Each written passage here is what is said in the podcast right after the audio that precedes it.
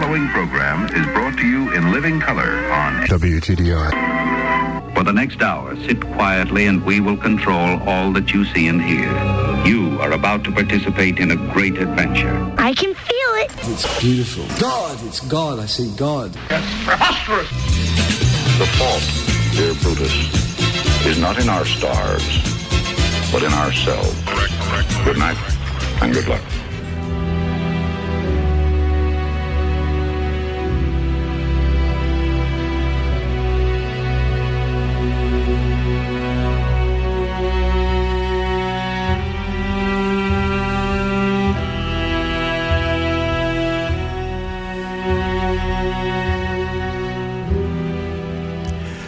What if the old mythological stories of cataclysmic flooding and ancient advanced civilization are actually true? And that the current hundred year old archaeological story of human history is wrong? Good morning.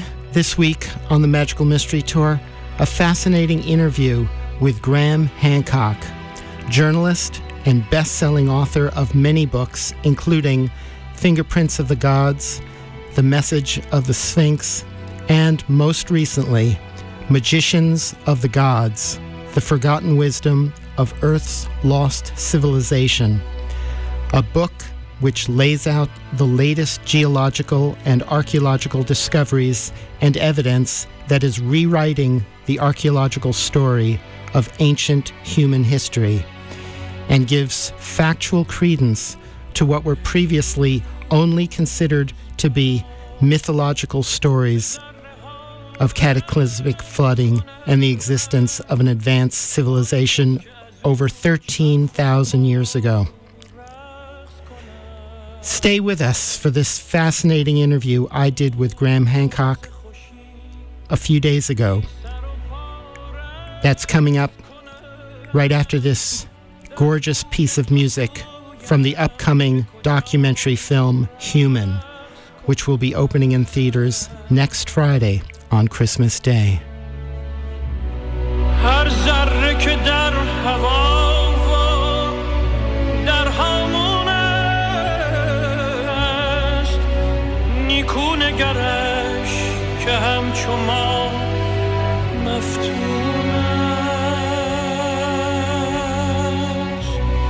هر ذره اگر خوش است اگر محزون است. سرگشته خورشید خوش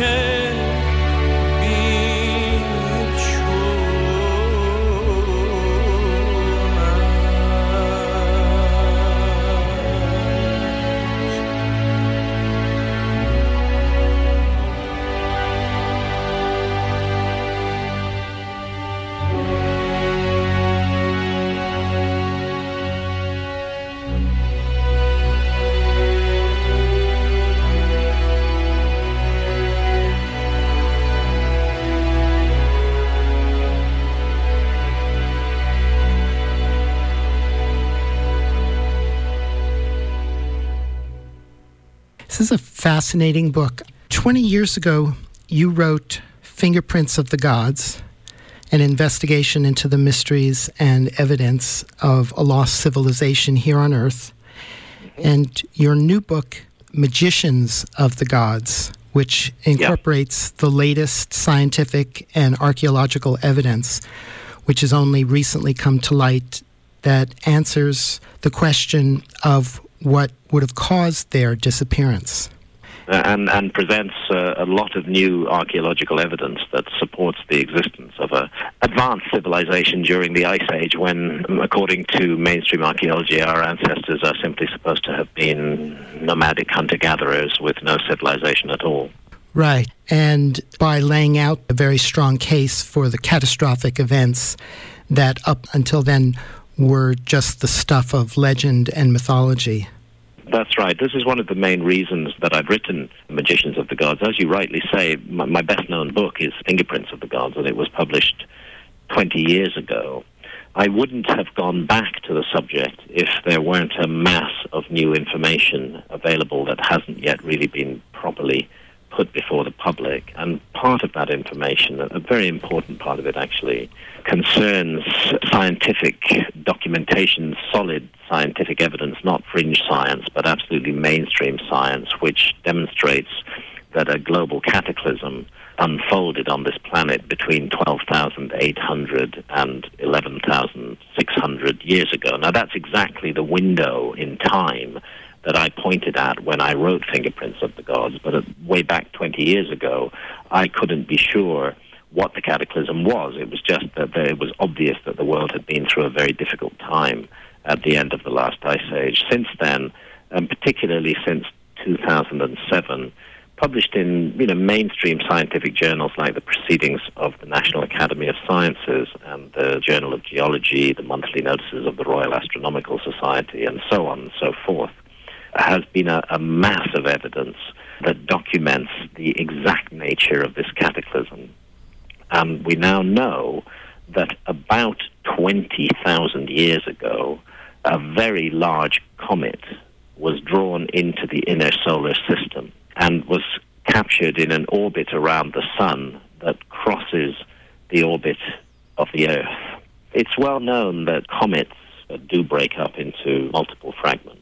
Unlike asteroids, comets are large chunks of rock bound together by ice, and these icy connections between the chunks of rock make comets susceptible to, to break up. And really, anybody who remembers the year 1994 and was watching television then will probably remember the events that surrounded Comet Shoemaker Levy 9. It wasn't a very large comet, it was about two kilometers in diameter, and it pounded into the planet Jupiter in 1994. Shoemaker Levy 9 broke up into about 20 fragments, and the NASA imaging of the time showed those glowing, lethal fragments in the um, immediate uh, vicinity of Jupiter, and then how they were drawn down into Jupiter and smashed into the into the planet with absolutely devastating effect. So it's not in dispute that, that comets are objects that break up into multiple fragments. Well, the evidence concerning the Earth, the new science that's been coming out uh, since 2007, is that a very large comet, estimated to be perhaps 100 miles in diameter, a really big one, was drawn into the inner solar system, went into an orbit around the Sun that crossed the orbit of the Earth and began to break up into multiple fragments. And those fragments then spread out around the entire orbit of the comet, which the Earth crosses twice a year. As a matter of fact, even today, we still cross the debris stream of this same comet, and we call that debris stream the Taurid meteor shower. 12,800 years ago, several large fragments from the comet fell out of the sky and hit the Earth, with the primary impacts on what was then the North American ice cap. This was the Ice Age 12,800 years ago. North America, north of roughly Minnesota, was still covered with ice that was about two miles deep.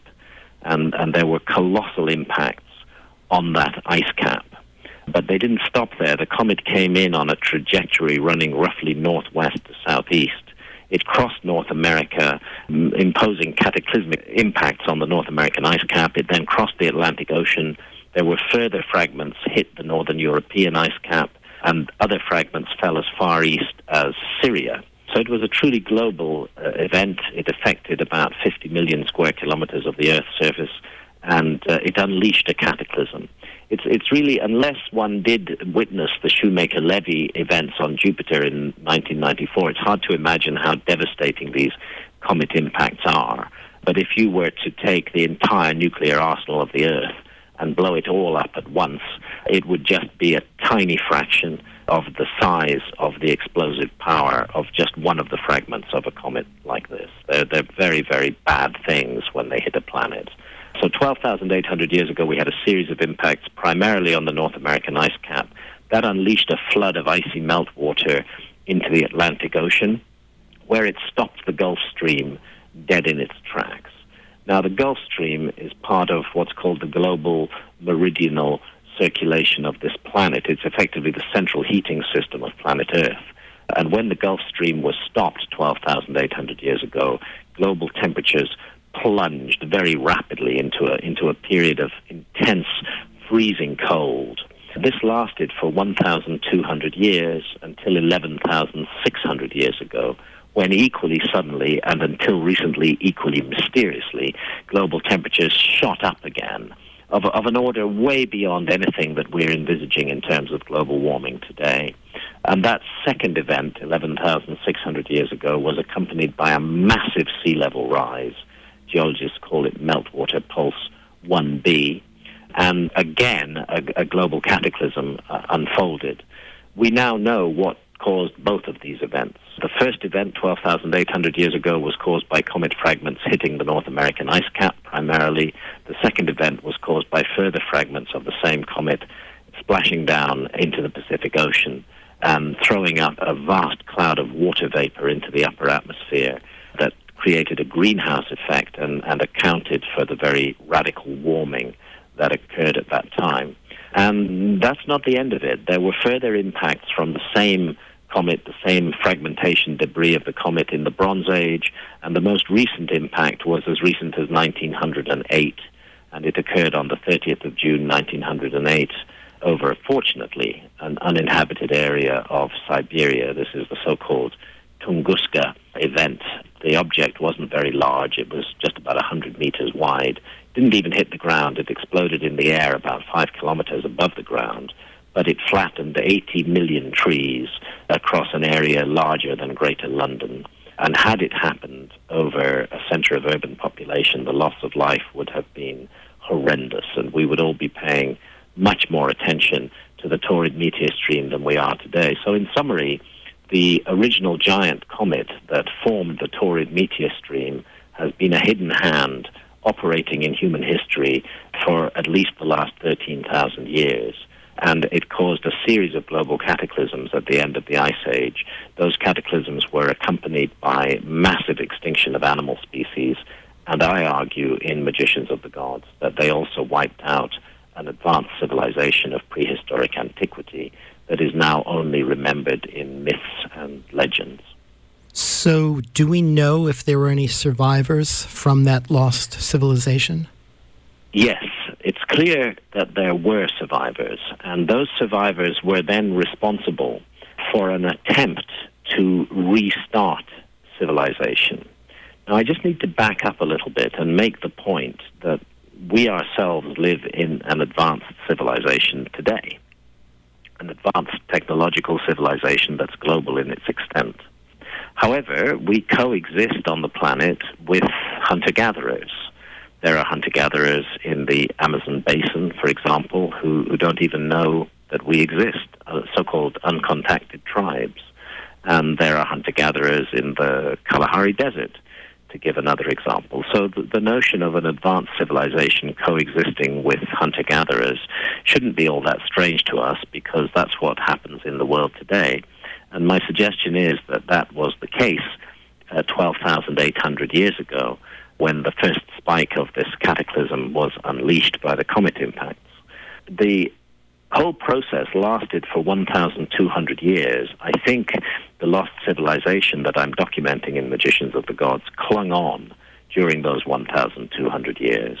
But the second series of impacts, 11,600 years ago, were what finally finished them off, and the massive sea level rise that we know occurred then and at that point, there were survivors, and those survivors set about traveling the world and seeking to restart, to, to reinitiate the project of civilization. And the places they went to were places that were inhabited by hunter gatherers.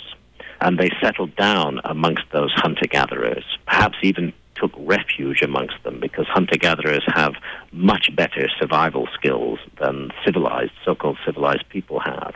But these uh, survivors sought to pass on what they knew, some of their technology, some of their ideas. And that's why a site like uh, Göbekli Tepe in Turkey, only discovered in the second half of the 1990s, is literally rewriting history because that's a huge megalithic site with giant stone pillars in the range of 20 to 50 tons with extremely precise, almost scientific astronomical alignments. You know, it's a site that has the look of something like Stonehenge in England, but it's 50 times larger than Stonehenge, and it's 7,000 years older. And there's really no explanation for how a place like this just suddenly pops up in a hunter gatherer context, intact and fully formed, with the very best work being done at the beginning. No explanation unless we consider the possibility of a lost civilization and look at Göbekli Tepe as uh, effectively a transfer of technology that the survivors of the lost civilization settled in Turkey amongst hunter gatherers and sought to teach those hunter gatherers some of what they knew and perhaps used this incredible megalithic site as a, a, sort of center of innovation to draw in the local population, to occupy them, and to provide them with training and teaching. And that's why it's also equally mysterious that at the same moment, 11,600 years ago, that we know the second spike of the cataclysm occurred, that we know Göbekli Tepe was established with its mysterious, out of place megalithic architecture. We also know that agriculture suddenly appears in that same region of Turkey at exactly that same moment. And, and I think rather than the notion of a group of hunter gatherers waking up one morning somehow magically equipped with the motivation and the skills to create the largest, most scientific megalithic site ever seen on Earth and just on the side inventing agriculture. I think a more likely explanation is that this is a transfer of technology that we're looking at the, the work, the handiwork, the fingerprints, if you like, of the survivors of a lost civilization, teaching the local population what they knew. So, why is this such a controversial issue in the archaeological world? Yeah, it's a deeply controversial issue because it, it, butts right up against an established model of the origins of civilization, a model that archaeologists have been working with for a hundred years. In the view of archaeologists, there were only hunter gatherers in the world during the Ice Age. There was no civilization then. Civilization is supposed to have mm-hmm. begun after that. With the first agriculture, providing the opportunity for peoples who were previously nomadic to settle down, uh, to start to generate surpluses, to begin to build up their economies. Once you have a society that produces surpluses, then specialists can emerge, including specialist stonemasons, specialist astronomers, and so on. They can be supported by the efforts of the agricultural workers and they can be deployed in creating large scale architectural sites. And, and gradually this process goes on through the so called Neolithic into the first cities around five and a half thousand years ago, and onwards from there with increasing technological sophistication until we arrive at, you know, smart old us sitting here uh, supposedly at the top of the historical pile in the 21st century. Actually, I think that model of the origins of civilization is quite ideological in its impact because it encourages us to see ourselves as what the human story has been all about. And many archaeologists have invested their careers in it. They are absolutely positively sure that there couldn't possibly have been any lost civilization that they would have missed. And it's annoying to them when somebody like me, basically a journalist, comes along and says, well, look, I think you actually have missed something. And in particular, I think what's annoying is this new evidence for a global cataclysm between 12,800 and 11,600 years ago, which is right in the foundations of the house of history that has been built by archaeologists and historians, but which they've not yet taken into account. It makes them look caught out. It makes them look like they've uh, missed something very important, and nobody likes that. I don't think it's sinister. I don't think it's a plot. I don't think it's a conspiracy.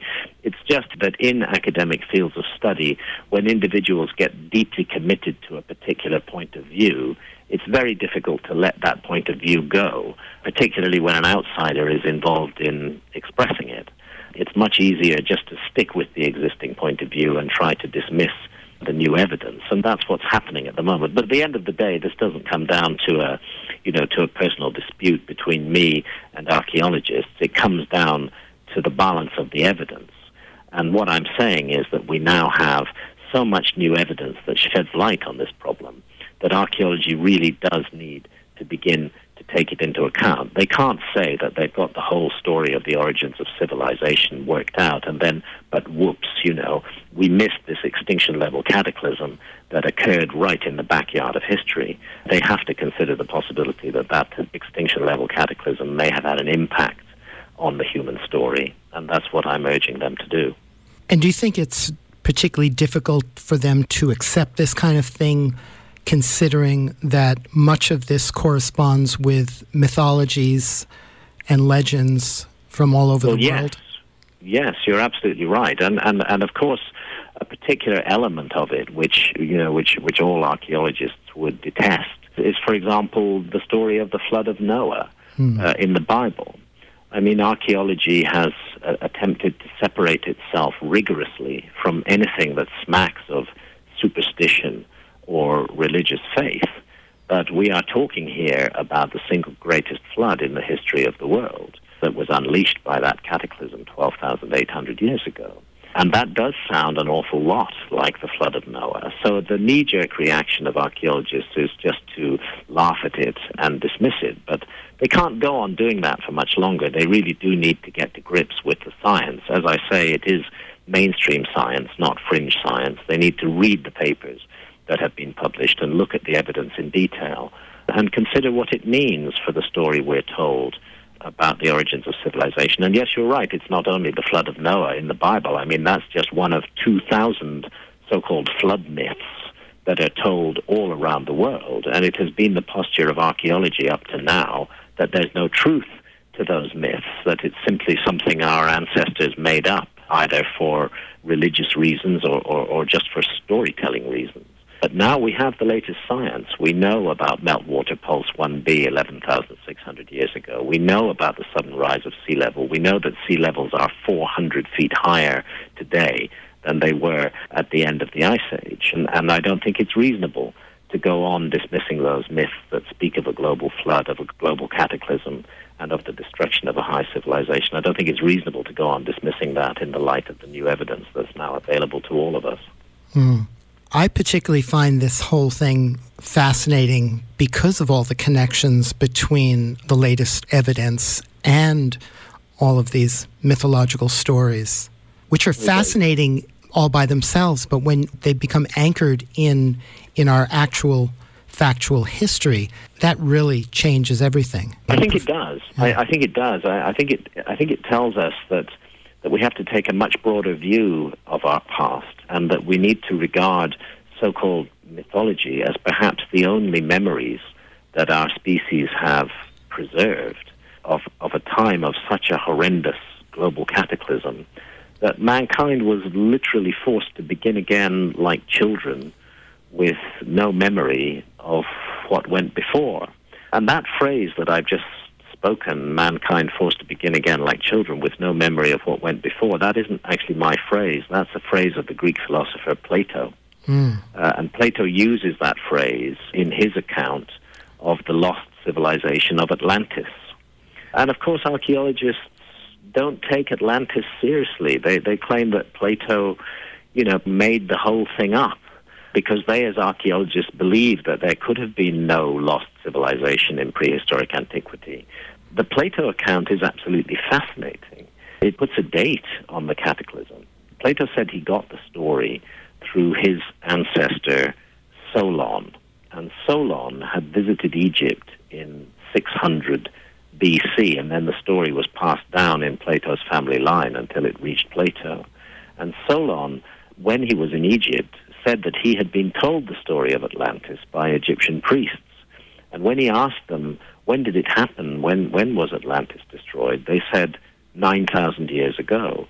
Now, that was in 600 BC, so we're talking about 9,600 BC.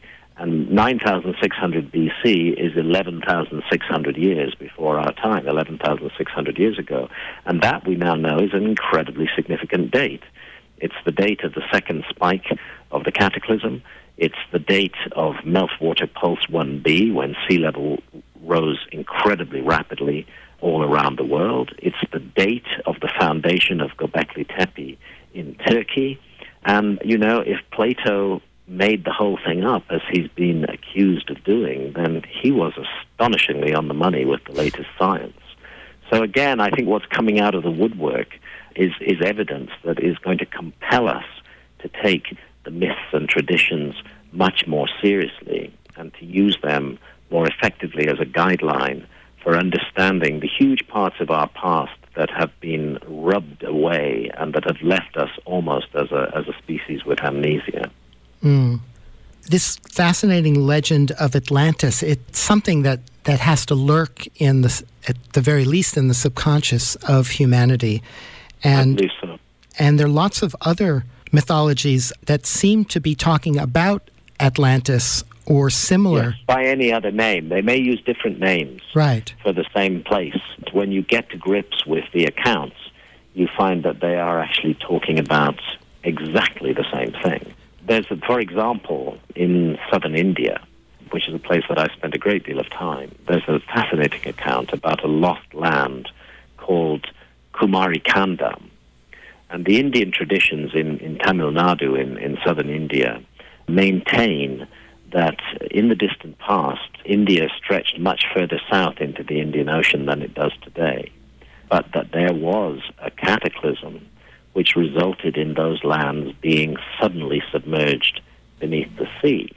And when they were submerged beneath the sea, they took down an advanced civilization that existed on those lands. This whole tradition is referred to as the Sangam tradition, and it reports that an advanced civilization there with, with universities, with technology, with arts and architecture, with philosophy, and that it was destroyed in this cataclysm. And again, what's fascinating about the Kumari Sangam tradition is that it puts a date on this, and the date's exactly the same date as the date Plato gives us, which translates to 11,600 years before our time. And, you know, this is true all around the world. So many different traditions, all pointing in the same direction, and all of them studiously ignored by archaeology up till now. And archaeology has been able to get away with that because nobody has been able to document exactly what the cataclysm was. But now, since 2007, thanks to the work of a very major group of mainstream scientists, we have that documentation. They have absolutely proved that the Earth was hit by comet fragments 12,800 years ago, and again 11,600 years ago, that this truly was a, a global cataclysm. But they are Earth scientists, they're geologists, they haven't concerned themselves with the historical implications of this. And I think my book, Magicians of the Gods, is the very first time that the implications for human history of this cataclysmic series of events have been properly considered. So, why did you choose to call them the magicians of the gods? Right. Well, that's actually a quotation from multiple ancient texts. All around the world, we find traditions of this cataclysm, and then we find traditions typically of seven sages, seven wise individuals who survive the cataclysm and who make it their project to attempt to restart civilization and settle amongst other less developed peoples who have also survived and seek to pass on the knowledge of civilization to them. And these seven sages are again and again referred to as magicians or sorcerers. And they're said to have had advanced scientific knowledge. They knew about how to lay out buildings. They knew how to create large architectural monuments. They, they were masters of astronomy they taught all the skills of agriculture to people who previously had not had agricultural skills. They had advanced medical knowledge and abilities. And again and again in the ancient texts, they're referred to as the magicians of the gods. And that's where I got the title of the book from. As a matter of fact, it's interesting that this notion of seven sages is found all around the world. We find it in India. In the Vedic texts, we read how seven sages survived the cataclysm and set about afterwards to attempt to re-establish civilization and to re-promulgate the knowledge that was lost in the flood. And we find exactly the same account in ancient Mesopotamia in the high civilization of Sumer, where again seven sages, the magicians of the gods, are referred to in great detail. And we find it as far away as tiny Easter Island in the Pacific, which is said to have been founded by seven sages. So there's something going on here, and I think I think what we're looking at is a memory of of a time when the, the survivors of the lost civilization sent out bands of groups of seven people uh, all around the world, different groups of seven people, to teach the skills of civilization to the hunter gatherers who had survived. And this then got codified in myths and traditions and has been passed down through oral tradition ever since and, and reaches us today where our historians and archaeologists make the mistake of assuming that it's all just fantasy. And in addition to knowledge of agriculture and architecture and astronomy and mathematics, they also apparently were able to do some things that would be considered magical by many standards, particularly in the stone structures down in South America. Well, exactly. Uh, in, in, in, in South America and, and in, in other places, such as the just absolutely incredible site of Baalbek in the Lebanon. I visited many different countries while I was researching Magicians of the Gods. I, I did travel extensively in South America, particularly in the Andes. I, I traveled extensively in Egypt and in Turkey. I visited Indonesia, where there's a huge archaeological story breaking right now. And I visited the Lebanon, which of course is a war zone. It was a slightly risky visit, but it was really worth visiting to see the extraordinary structure that stands there in Baalbek, just a few kilometers from the Syrian border. A giant a megalithic wall, which in, includes in it uh, three blocks that weigh 900 tons each. I mean, it's hard to wrap our heads around 900 tons, but you know, think of like uh, 700 SUVs. That's roughly the weight of 900 tons. And there are three blocks, each weighing 900 tons, that are laid so closely together that you can't even get a sheet of paper into the joints between them. And they're raised 30 feet above the ground. And likewise, on the other side of the world, if you go to Sacsayhuaman in the Andes in Peru, you see this huge series of zigzag megalithic walls with blocks of stone weighing certainly some of them in excess of 360 tons, which are just incredibly, mm, it's almost unbelievable how this work was done. They're gigantic three dimensional jigsaw puzzles with multiple angles and joints all interlocking in a very clever and, and almost impossible way. And the problem is, you see, that archaeology has just given all of these sites to relatively recent cultures. In the case of South America, they say the Incas made them all, although the Incas themselves never claimed that. The Incas, it is clear, found these sites already there and simply built their own much less advanced architecture around them and on top of them. And this has perhaps confused the archaeological record, but it's clear to me that these giant megalithic sites date back to a much, much older period. And they bear witness to a level of technology that we would find very hard to duplicate today. It's not that we can't lift 900 ton blocks because we can with uh, really complex, incredibly expensive cranes, but it takes about six weeks to put one of those cranes into place for a single lift, and then you have to move it for every other lift. And it's very difficult for us to do. But when you look at the work that was done in the ancient world, it's clear that for somebody this was easy, that they were doing something they could, they could easily do. And there are many accounts of these magicians of the gods effectively singing these blocks into place as though some kind of technology that perhaps we don't understand involving the use of sound was deployed to perhaps to change the, the vibration, the, the, the frequency of the blocks that are to be moved and to make them effectively levitate. I know it sounds like an extraordinary idea, but you know we're getting to the point where we have to listen more carefully to these myths and traditions. And, and likewise in the Andes, when you look at the walls at Sacsayhuaman and the way that these huge three-dimensional blocks are joined onto one another across multiple angles, well, the suggestion in the local myths and traditions is that there was a technology for softening stone then that the stone could be softened and molded almost like Play-Doh or putty. And then that's why it was so easy to form it into these very complex patterns. And then afterwards, the stone hardened into the form we see it today. And one piece of recent scientific research that I report in the book on, on precisely Sacsayhuaman in the Andes is evidence that those stones were indeed subjected to extremely high temperatures, which might have been you know, exactly what was needed to soften the stone and make it possible to mold it in the way that it was. When you say subjecting these stones to extremely high temperatures, what level of temperatures are you talking about? And around about a thousand degrees centigrade. Okay, and are there any known technologies in those local areas that could do that? No, there aren't. That's part of the problem. Uh, and although we could heat stones up to that temperature today, we don't have the follow-on technology to do anything with them. Uh, in that case, I, I, I again, again, I find myself looking at evidence of technologies that we don't fully understand. You know, our civilization has gone very much down the path of mechanical advantage, and we're very good at that. We're very good at making machinery.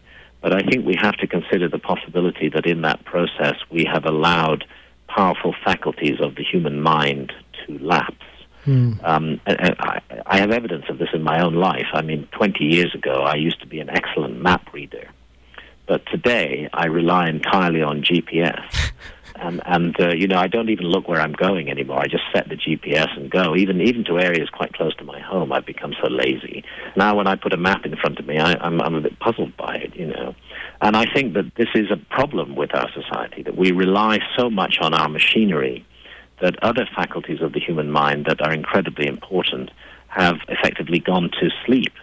So we have to consider also ancient traditions of powers like uh, telekinesis, the ability to move objects with the power of the mind, which from time to time we still get anecdotal evidence of. I think these abilities are present in all human beings but that we're not using them, we're not deploying them anymore. And my thought is, with a, an ancient and a lost civilization, that that was a civilization where these mysterious powers of the human mind were focused upon and were cultivated, and, and people were trained in how to use them. And this also would help to explain some of the mysteries of the ancient archaeological sites. In that statement that you make about us being a species with amnesia, a species that has forgotten where we come from and who we are, we have become so fixated on what you were just talking about this very mechanistic and materialist way of relating to the world around us. And it seems as though we should know better, that there is yeah. so much more to the human experience than just the physicality of things. Absolutely. This is this is a, a crisis in modern society, in my view. We've become so materialistic, and I, I say that not only in terms of our attachment to material goods and, and the, the false idea that we only exist in order to produce and consume things, but also at a deeper level, many of us have been persuaded to believe that there's nothing more to reality than matter, that everything can be reduced to matter. You can meet scientists who will tell you that even human consciousness, just an epiphenomenon of brain activity, can all just be reduced to the functioning of the brain. And they state that very confidently as though it's some kind of established empirical fact, but it's not an established empirical fact. Consciousness is the probably the greatest mystery of science. We right. have never explained how, in what way these sort of three or four pounds of jelly inside our skulls interface with, with consciousness. The, the default assumption is that our brains make or manufacture consciousness. But that may not be true at all. The, the relationship of consciousness to the brain may be more like the relationship of a TV signal to a TV set. And the TV set is, is not making the images. The, the images are inherent in the signal. And of course, if the TV set is broken, the TV signal still remains. So, you know, scientists who think that everything can be reduced to matter are convinced, for example, that there is no life after death. In their reference frame, there can't be, because when the brain is dead, that's the end of consciousness. But that may not be the case at all, and many ancient civilizations held a very different view that we are spirits, that we are incarnated in human bodies, here to have a particular kind of experience, to learn and to grow and to develop, but our essence is immortal and immaterial and non physical. And I suspect that we are going to find that consciousness is one of the fundamental forces of the universe on, on a par with gravity and electricity. It's probably what the universe is all about. I agree with you on that point. And in the meantime, we're up against a society, and academia, and institutions that insist that everything can be explained in materialist terms. And anything Yeah. that, that can't be explained in materialist terms isn't real, doesn't exist. Yeah, and that's one of the great illusions of modern science. And fortunately, not all scientists feel that way. But there's a faction within science, and they are rightly referred to as materialist reductionists, who are very powerful and who do hold that view. And they mock and ridicule anybody who suggests that there may be a deeper mystery behind all of this. And I think in so doing, they're endangering us all and they're leading us into an illusion. They say that everything that isn't material is illusory, whereas in fact the ancients held that it is the material world which is illusion. Uh, and it is the world beyond our senses that is real and permanent. The material world is impermanent. It constantly passes away. It constantly changes. It never endures, not in the same form. But the non-physical, the non-material aspect of reality, that is what is real in the view of ancient civilizations. So we may be keeping our eye on the illusion rather than on the reality. And this is encouraged by scientists who are convinced that they have the truth, that their materialist reductionism is true, and they're such arrogant people and so ready to, to criticize and condemn others who hold different views, and even to censor others for holding different views. And we need to move away from this new religion of materialism and, and recover our lost roots. And that's partly why, again, I've written Magicians of the Gods, because I think only by recovering the truth about our past will we be in a strong position to move forward confidently into the future. Yes, and I call that faction of science the Church of the Double Blind. The Church of the Double Blind, good one. Uh, I, I have a friend, John Anthony West, who calls it the Church of Progress. Either way, it's a church which is uh, devoted to an almost fanatical, religious, unevidenced belief in uh, propositions like all of reality can be reduced to matter, which is not a fact. It's just a belief system. Or statements like a chap like, you know, Richard Dawkins, the author of a book called The Selfish Gene, you know, Dawkins will say with absolute confidence there is no life after death. But I, you know, I wonder how he knows that. I mean, that's not based on any scientific observations whatsoever. It's just his own particularly narrow religious belief that he has deep fanatical faith in, that he seeks to convert others to, but which is not based on any facts. And on the contrary, there are many facts that, are, that oppose it. A huge amount of anecdotal evidence concerning reincarnation, for example, concerning out of body experiences, concerning telepathy. All of these things suggest that consciousness is not confined to the body or is not made by the body, but that the body is simply a temporary housing for consciousness.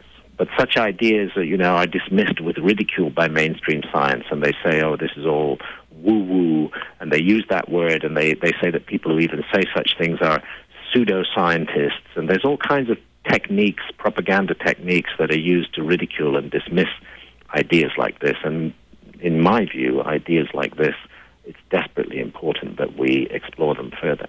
I totally agree. And unfortunately, they've really put themselves in quite a double bind in that they've, Yeah.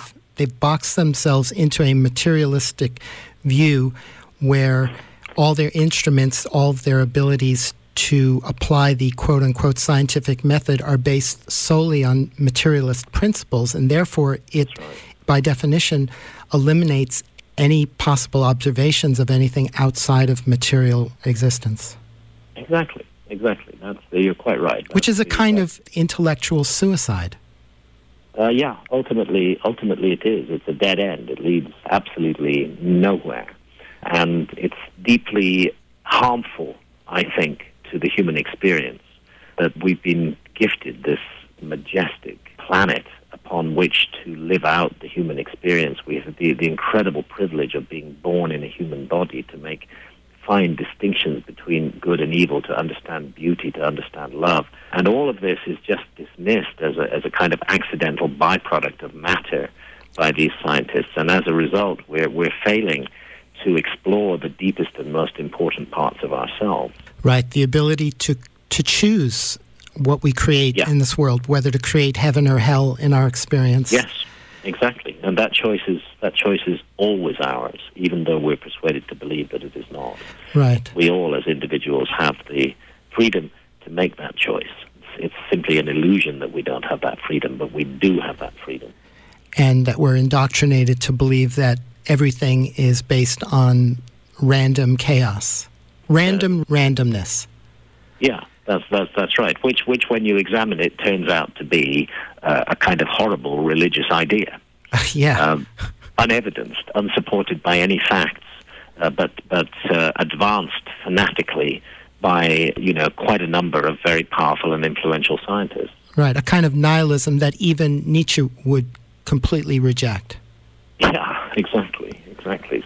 This is this is why we need to, you know, to move forward as a species and to set this particular stage of our story behind us. We have to remember that modern scientific society is a very recent invention. Yes. um, and and it's still it's still finding its feet. I mean, the the the, the way that our technological society is so arrogant is really based on, on nothing because uh, set against the huge backdrop of human experience, it's a very recent thing. And why should we think that we're right, you know, and that everybody else in humanity for, for tens of thousands of years was, was wrong? Such an arrogant position. Yes, especially when you consider that the history of science is the deposing of one system of beliefs for another. rap- Exactly. It's a rapid funny succession. thing because all all scientists, in theory, should know that. Yes. They all read, you know, Thomas Kuhn's The Structure of Scientific Revolutions, which documents very clearly that that, that there is no absolute truth in science. That that uh, today's today's science will be overthrown by tomorrow's science. Everything we hold to be true today will be found to be false tomorrow. Uh, this is well well known and well understood. But yet, scientists continue to believe that everything that they think they know today is the whole truth. It's a very peculiar phenomenon. It's extremely Um, and- peculiar. and one we need to grow up from. Yes, I would agree. Now, in chapter 19, titled The Next Lost Civilization, you write that we fit the bill for the next lost civilization. And you refer, you refer to one common theme of the over 2,000 flood myths that humanity was punished for some transgression. Yes. What transgression and punished by whom? The transgression of pride and arrogance and the punishment from the universe itself. Aha. Um, and again, we can go back to Plato uh, for this and his account of Atlantis and how Atlantis was once a great and good civilization and how it was dedicated to the nurture of spirit.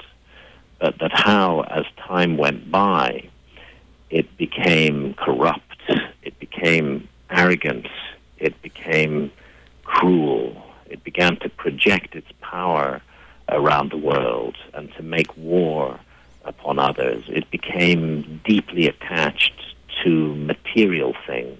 And in a ringing phrase, it ceased to wear its prosperity with moderation.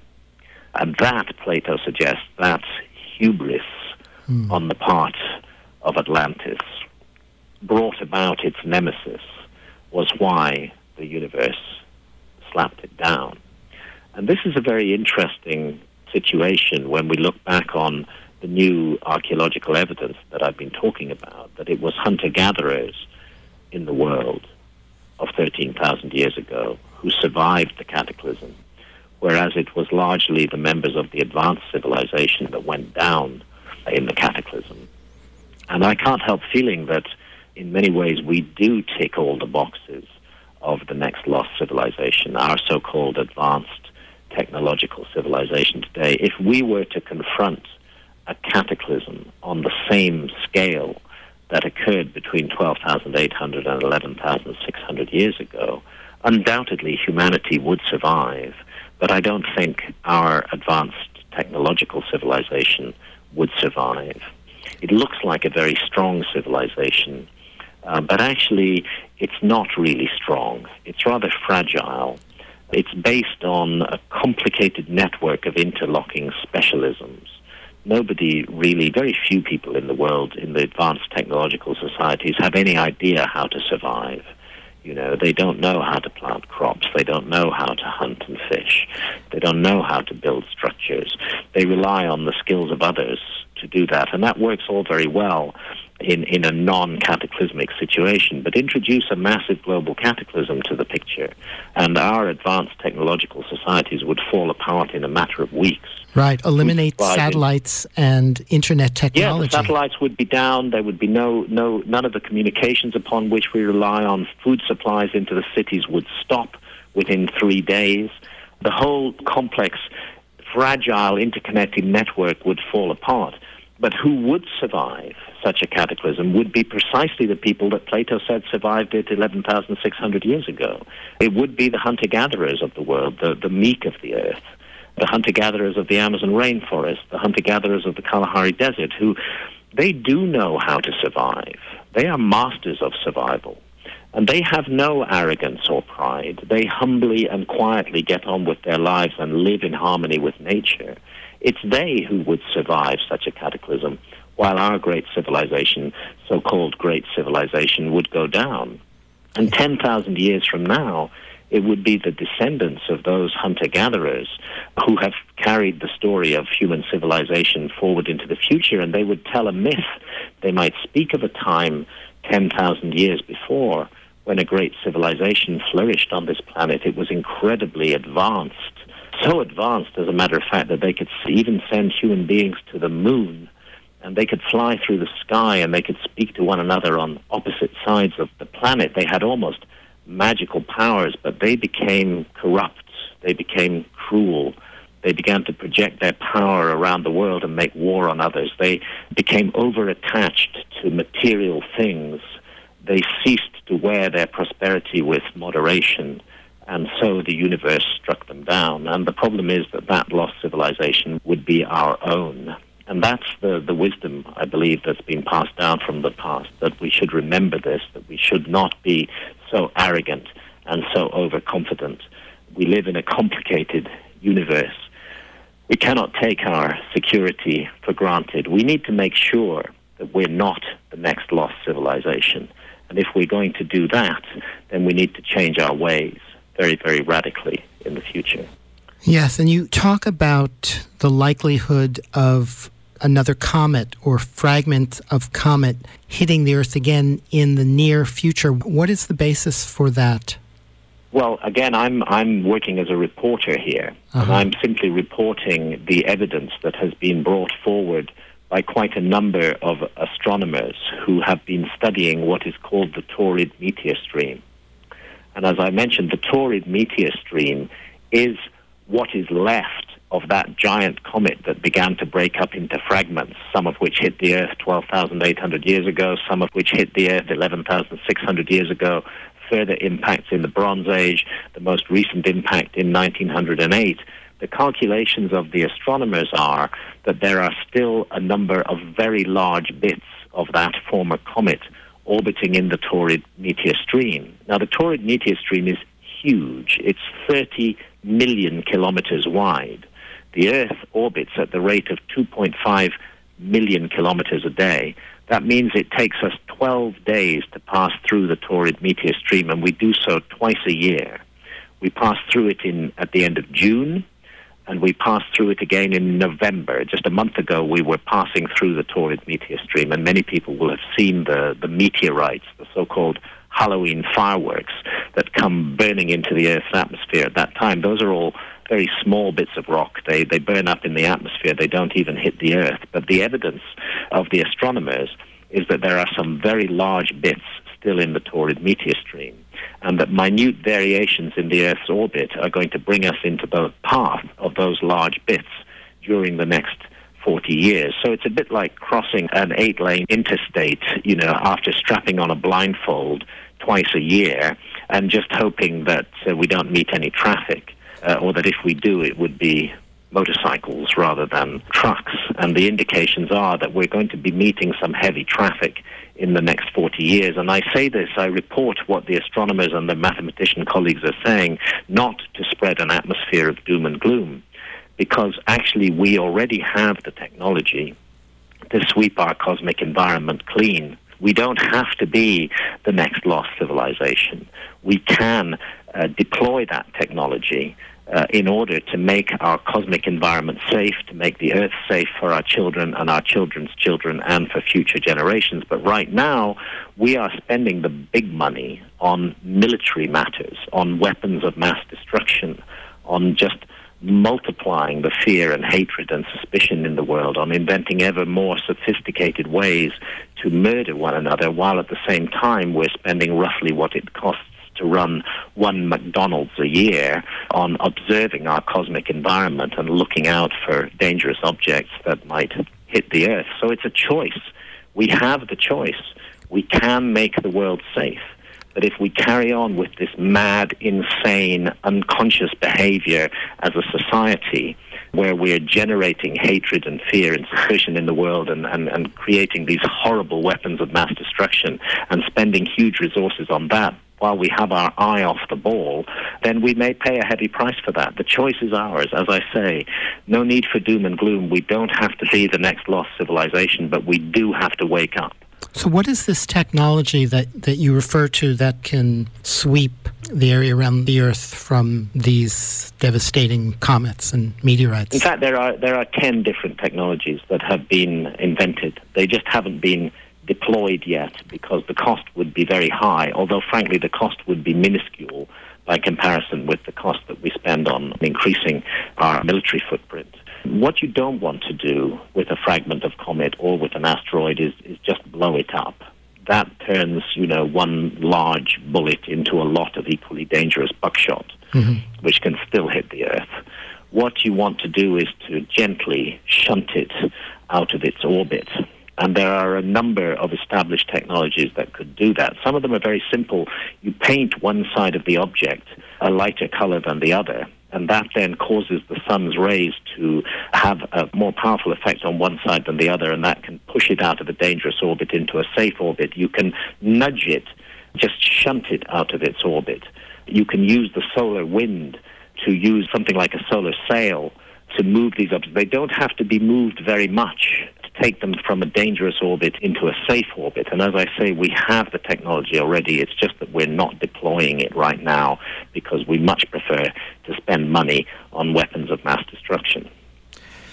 Yes, it seems like we are misplacing our priorities. Yes, As we usual. are a species not only with amnesia, but a species that has its priorities wrong. And I'm mm. just hoping that my book, in some small way, will help to act as a wake-up call. I'm not alone in this field. The, the, the scientists who've done the work on the impacts 12,800 years ago are very concerned about this. A group of astronomers are very concerned about this. We do have a thing called World Asteroid Day, which is intended to draw public attention to the danger of these objects in space, but so far very few people are paying attention to it. This is going to have to change. And if it changes and if we pay attention to it, the good news is we can do something about it. We don't have to just throw up our hands in despair and give up. Mm. When is this World Asteroid Day? It's every June. Okay. Well, our hour went by pretty quickly. It did, and it's been a real pleasure to talk to you. As I say, I hope that the book will have an impact. More information on the book can be found on my website, which is grahamhancock.com. There's a lot of background there for the book, and we'll hope that it has some impact. World Asteroid Day, by the way, is on the 30th of June every year, and that is, in fact, the anniversary of the Tunguska event, which happened on the 30th of June 1908, and which was an object out of the Taurid meteor stream. Mm. It's been a great pleasure talking to you as well. The book was fascinating. I enjoyed it very much, and I, I hope that uh, your book helps to wake us up as well. Thank you very much. Thanks for having me on the show. It's been great to talk to you. And that was Graham Hancock, author of Magicians of the Gods The Forgotten Wisdom of Earth's Lost Civilization. And this is the Magical Mystery Tour on WGDR Plainfield and WGDH Hardwick. This is a fascinating book. I really strongly urge you to read it. If you are interested in ancient mythologies, if you're interested in archaeology, if you're interested in, in science, if you're interested in history, these are all highly, highly relevant aspects of the human experience. And they all come together in this story of, well, the loss of civilization. And will we be the next lost civilization? Or will we wake up to the challenges that we are facing that are appearing before us? Or will we stay asleep? And will we chase our tail around and insist that we know everything and that we know what is real and what is right? These are questions that are coming to a head at this time in our history.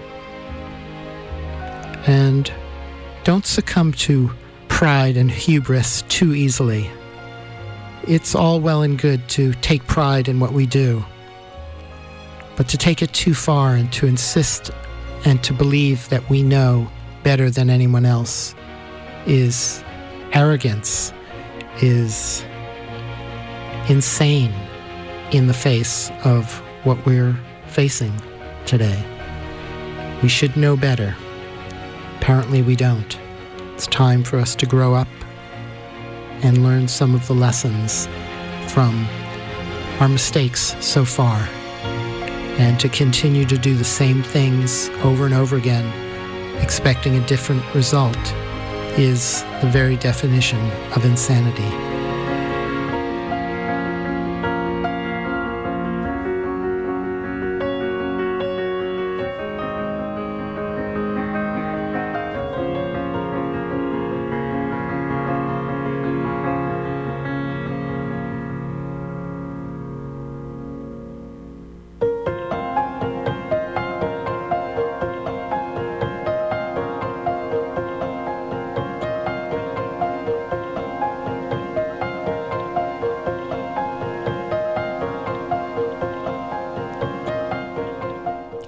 As a early Christmas present or Hanukkah present, I have a copy of this book by Graham Hancock, The Magicians of the Gods, for any listener who would like to call me at 1 800 646 9437 or 454 7762. It's a hardbound copy. The book just came out a month ago, and it could be yours by calling 1 800 646 9437 or 454 7762.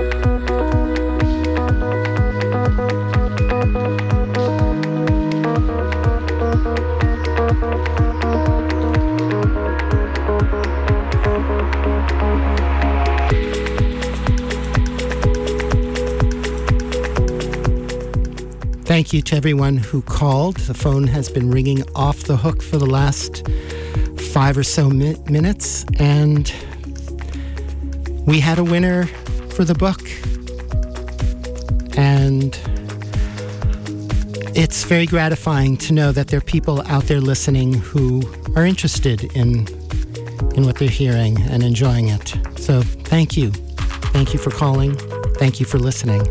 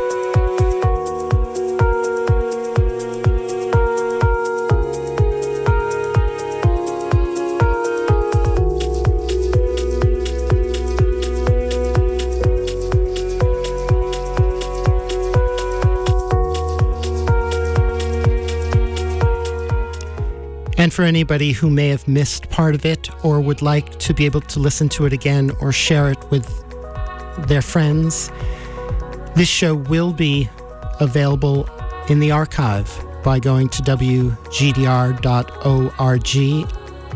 and going to our SoundCloud archive, our permanent SoundCloud archive, and looking for the latest Magical Mystery Tour show where you can listen to it anytime you like. And you can send links to it to anyone you like.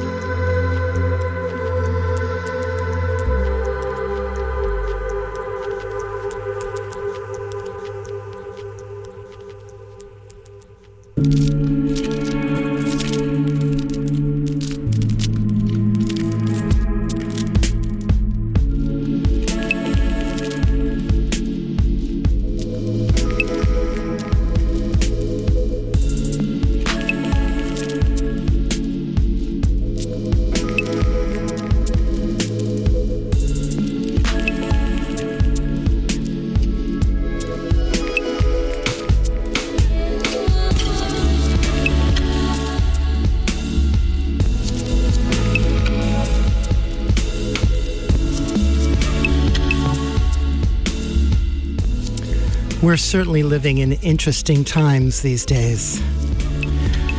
All these recent news of potential comets, cataclysmic events. A couple of weeks ago, interviewing Peter Navarro on the the potential threat of nuclear confrontation with a rising China and a weakening United States. This ISIS crisis in the Middle East that is spreading into Europe and people here in this country starting to panic about the possibility of it spreading here.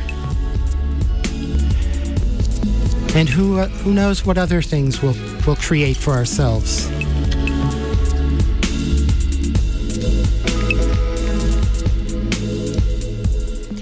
I'm going to read something from Byron Katie from a book entitled A Thousand Names for Joy Living in Harmony with the Way Things Are.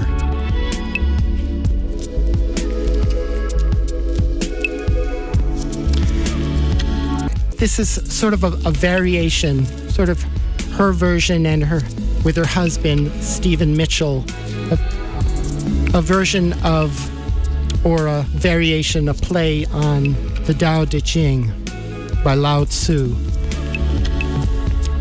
And the title of this piece is She Holds Nothing Back from Life, Therefore She's Ready for Death. How can anyone describe the indescribable or bring into existence what is just a mirror image of reality? There are names for it arm, leg, sun, moon, ground, salt, water, shirt, hair. Names that can only reflect the unseeable, the unknowable. There are many names that can never be named. When you oppose it, when you experience anything as separate or unacceptable, the result is suffering. And inquiry can bring you back to the peace you felt before you believed that thought. It can bring you back to the world prior to any problems, when there is no opposition. The colors no longer clash. Music becomes beautiful again. No dance is out of step, and every word is poetry. Reality is the always stable, never disappointing base of experience. When I look at what really is, I can't find a me. As I have no identity, there's no one to resist death.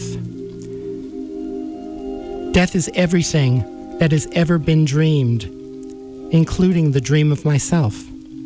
So at every moment, I die of what has been and am continually reborn as awareness in the moment. And I die of that, and I am born of it again.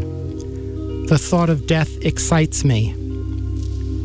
Everyone loves a good novel and looks forward to how it will end. It's not personal. After the death of the body, what identification will mind take on? The dream is over. I was absolute perfection. I could not have had a better life. And whatever I am is born in this moment as everything good that has ever lived. I know that there is never anything to lose, so it's easy for me to hold nothing back from life. And because I give it everything I have, my life is complete in every moment. There is never anything undone. There is no moment in my life when I am not complete. When I see only what's real, how can any experience be frustrating, even when I apparently fail, even when I'm apparently defeated? There is a constant appreciation and joy going on inside of me. How fascinating to see me baffled by technology, for example. I'm in an apartment in Amsterdam and have been on the road for almost three months, living in hotel rooms. Finally, an apartment for six whole days in a row. It's near the park, and it has a kitchen and a big living room overlooking a quiet square. And heaven of heavens, a washing machine. It can't get any better than this. Hmm, with Fuchs dystrophy, sometimes I can see and sometimes I can't. And it's been a few days now since I could see clearly. And I absolutely cannot read the dial on the washing machine. So I wait, thinking that maybe in a couple of hours my eyes will clear up. Later, I notice excitedly that I can read the dial well enough to see the words. Of course, the words are in Dutch. I call a Dutch friend and she translates for me. I guess at which bin to put the soap in. Who needs fabric softener anyway? And by the way, I hope this really is soap. And if it is, I hope it's for washing machines. I was given a detailed lesson on how to run this machine yesterday, so I have an idea of what to do, but I've forgotten some of the essential instructions. Oh well, I start the machine and I'm thrilled. Clean clothes. Three hours later, I take a peek. The machine is still going through its cycles, and I have lost my vision again. Until the clothes spin and the correct cycle completes, the door on the washing machine won't open. So now I'm turning the dial by sound and my ear close to it, listening to the clicks like a safecracker. After the cycle ends, the door still doesn't open. I can't see the dial. I can't figure out the machine.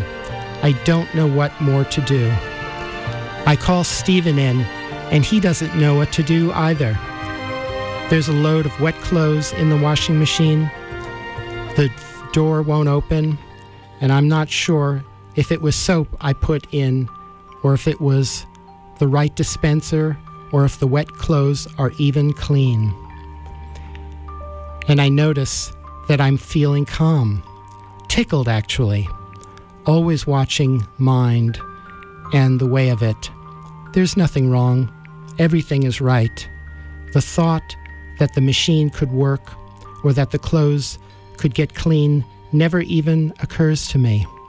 I'm just watching where reality goes next. It's fascinating. Is the goal to wash clothes? Is the goal to wash the clothes in this machine?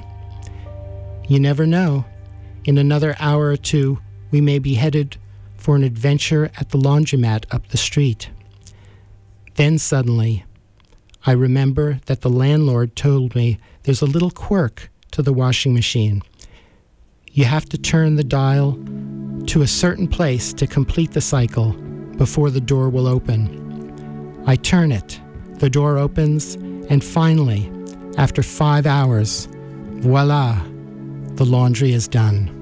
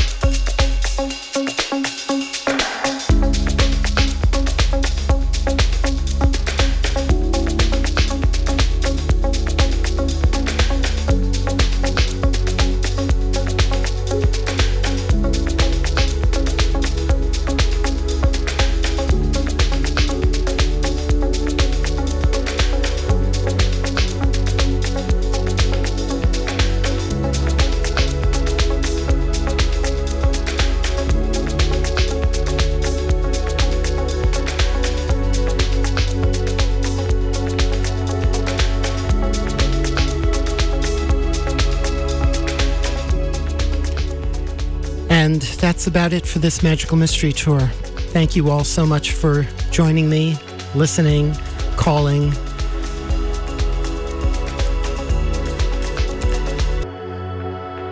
Until next week.